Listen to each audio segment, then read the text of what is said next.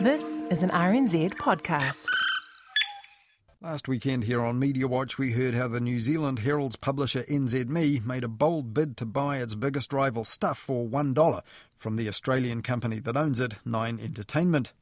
N Z M E has tried for almost five years to merge with or buy up its big rival in newspapers and online news, and it would be a huge move for New Zealand journalism if it ever happened, not to mention a big move for our public life too. N Z M E reckoned it had a deal whereby only it could buy Stuff from Nine at the moment, but Nine said no and that no deal would be done with N Z M E at all, after which N Z M E went to the High Court for an injunction to stop a sale to any other buyer. On Tuesday, Judge Sarah Katz announced that she had dismissed N Z M E's request for an injunction, so, in effect, Australia's Nine Entertainment was free to try and sell New Zealand's biggest news publisher. And her full judgment released on Thursday also revealed another buyer had been in talks with the Australians to buy Stuff by the end of this month. But the identity of that buyer was not revealed. Alongside Stuff on the block right now are the nation's most popular magazines, which also have an offshore owner trying to get rid of them by the end of the month. Bauer Media, the global Hamburg-based publisher, shut down its entire stable of New Zealand magazines and put them up for sale with no prior warning in early April. And last week, the consultants tasked with that sale set a deadline of the twenty-ninth of May for anyone wanting to buy the likes of the New Zealand Woman's Weekly, North and South, The Listener, Next, Your Home and Garden and others, which are currently not being published at all. Bauer cited the volume of interested parties as the reason for pushing the sale deadline back, and it told subscribers now missing their favourite magazines in their mailboxes that this was good news. But uncertainty over the new owners of key New Zealand media outlets and where they're based is not good news, according to former New Zealand Herald Editor-in-Chief Gavin Ellis. We now face the prospect of Nine selling Stuff to an unidentified overseas buyer with undisclosed intentions, Gavin Ellis warned in his blog this week. So are our important media now vulnerable to foreign vultures looking for distressed assets to pick up and pick clean? Well, last week the government amended the Overseas Investment Act to protect key New Zealand assets from falling unnecessarily into foreign ownership in the fallout from COVID nineteen. And the National Interest Test Guidelines, which were established last November, do specify that media entities which have an impact on New Zealand's media plurality are subject to that test. Now, when Gavin Ellis was editor at the New Zealand Herald many years ago, its local owner was taken over by a bigger one based in Ireland. This week, Gavin Ellis warned no good can come of foreign ownership in our media. But foreign investors already have big stakes in New Zealand media, and what if good buyers from overseas might actually be the best option to help our stricken media companies survive and even thrive? Look at look at what's happening with those stakes. Now, in the case of MediaWorks, which of course is owned by two private equity companies, one in America, one in Australia, uh, they're trying to sell off the television arm of their operation already. Uh, in the case of N Z M E, slightly different situation in that no one uh, financial institution uh, has a majority shareholding. It's a listed company and there are financial institutions with holdings, but no one of them is in a position to uh, exercise control over the board. You know, when I look at, look at MediaWorks, I don't think that private equity ownership uh, has benefited that group uh, uh, to any to any great degree.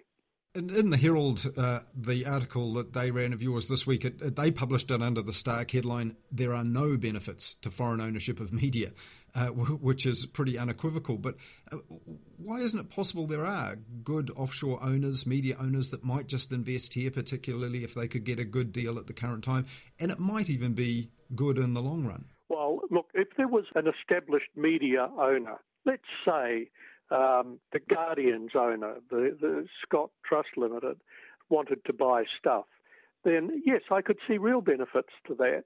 But that's pie in the sky thinking. It simply won't happen. Our media companies are in retreat. The likelihood of an established media company, an international one, taking uh, taking over one of our media companies, I think is remote.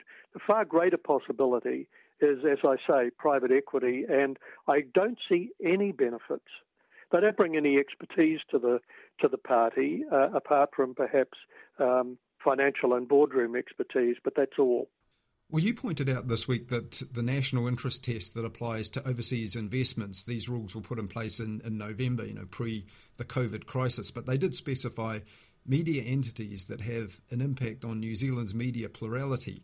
Um, at that time, David Parker, uh, the minister, actually said it's in the interests of open democracy that sometimes we should be able to control whether our media are controlled by overseas entities or New Zealand ones. So do you think then that the government has actually recognised the problem and, and will be alive to it? In theory, they have, and uh, I was pleased to see the inclusion of of uh, media in, the, in that guidance note.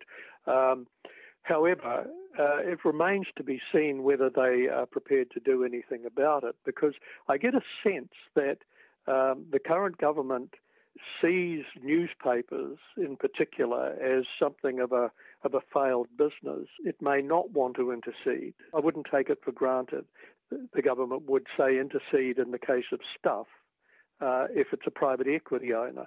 As I said in that, that article, those rules will, will stop a, a media company being owned by the Russian mafia and some of the less reputable private equity companies. But if it's a run-of-the-mill, straight up and down private equity company, then that in itself is not a prohibition. So that's not going to stop anything.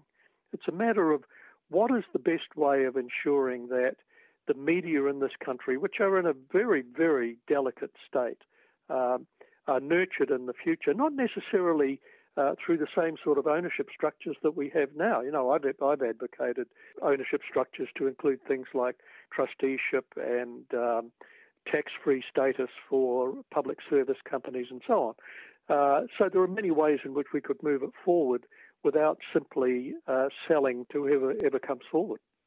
If you could, if we look at the Bauer titles, people said uh, when they pulled the plug so suddenly in early April, well, that just goes to show we shouldn't have let them amass such a huge range of titles in this country and achieve that dominance, because look what happens when they're no longer interested. However, in the current climate, you can imagine if a publisher like that came in and expressed an interest, you know, a, a European-based global conglomerate uh, dedicated to media publishing, you know, not a hedge fund, not a private equity fund, people would have welcomed them with open arms, wouldn't they?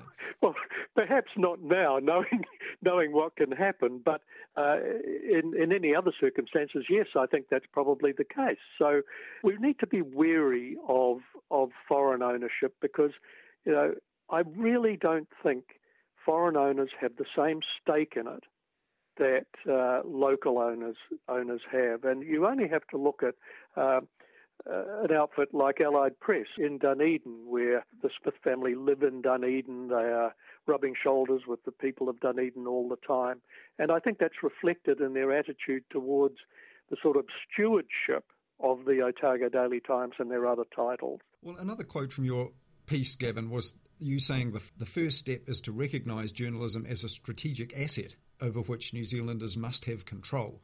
And the amendments to the Overseas uh, Investment Act just last week uh, to protect key New Zealand assets from falling into foreign ownership unnecessarily in this post-COVID weakness that we're in now, uh, they're acknowledging that. The, the example David Parker gave, though, was a tourism company that might have zero value right now but is still strategic. Once the industry gets going, it's best to still have that up and running and available to start again when the industry does. But you, you just don't think they see the media in the same way? I, I, well, it remains to be seen, but so far we haven't seen any evidence that the government would, would intercede uh, in any way in relation to, to the ownership of Stuff uh, or MediaWorks if it comes to that. Uh, so, yeah, look, the potential is there for the government to exercise that care over, over media assets and to regard them as strategic. Uh, and it's, it's at least recognised the possibility of that. What we now need to see is them acting on it.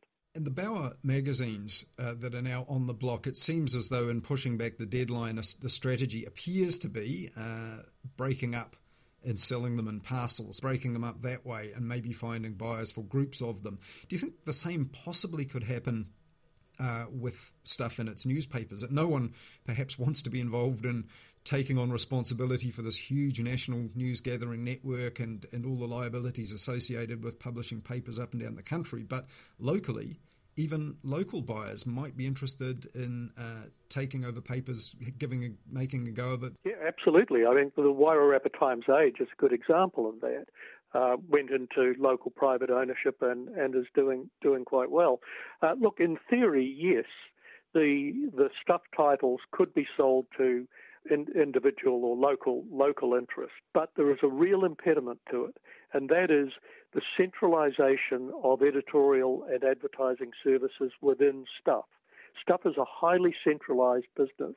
If you were buying a, a, a local title, say the Southland Times, what would you actually be buying apart from the masthead uh, and perhaps a small number of, of staff when so much of the operation is uh, is centralised? It runs across the entire group. It's far more likely that it would have to be sold as a single going concern rather than broken up into individual parts.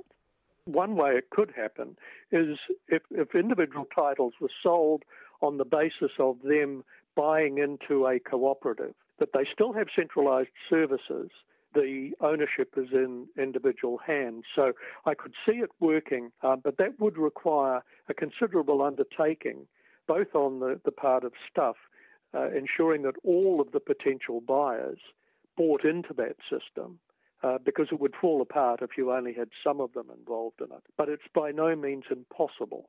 Uh, the, the destiny of our media residing in the areas that they serve. I think that there is real value in that.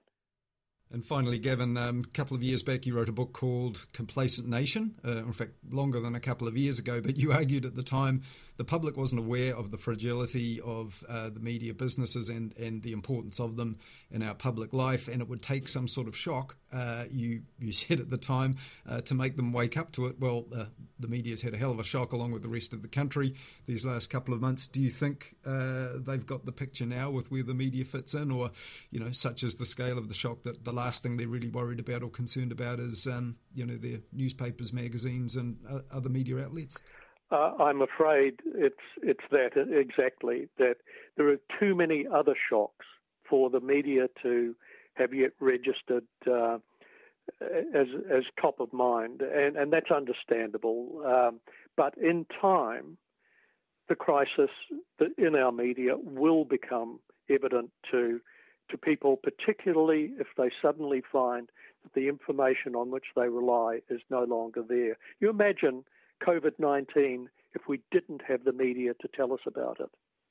I hate to think. That was Gavin Ellis, a former editor-in-chief at the New Zealand Herald, who had personal experience of that publication being taken over by an offshore owner.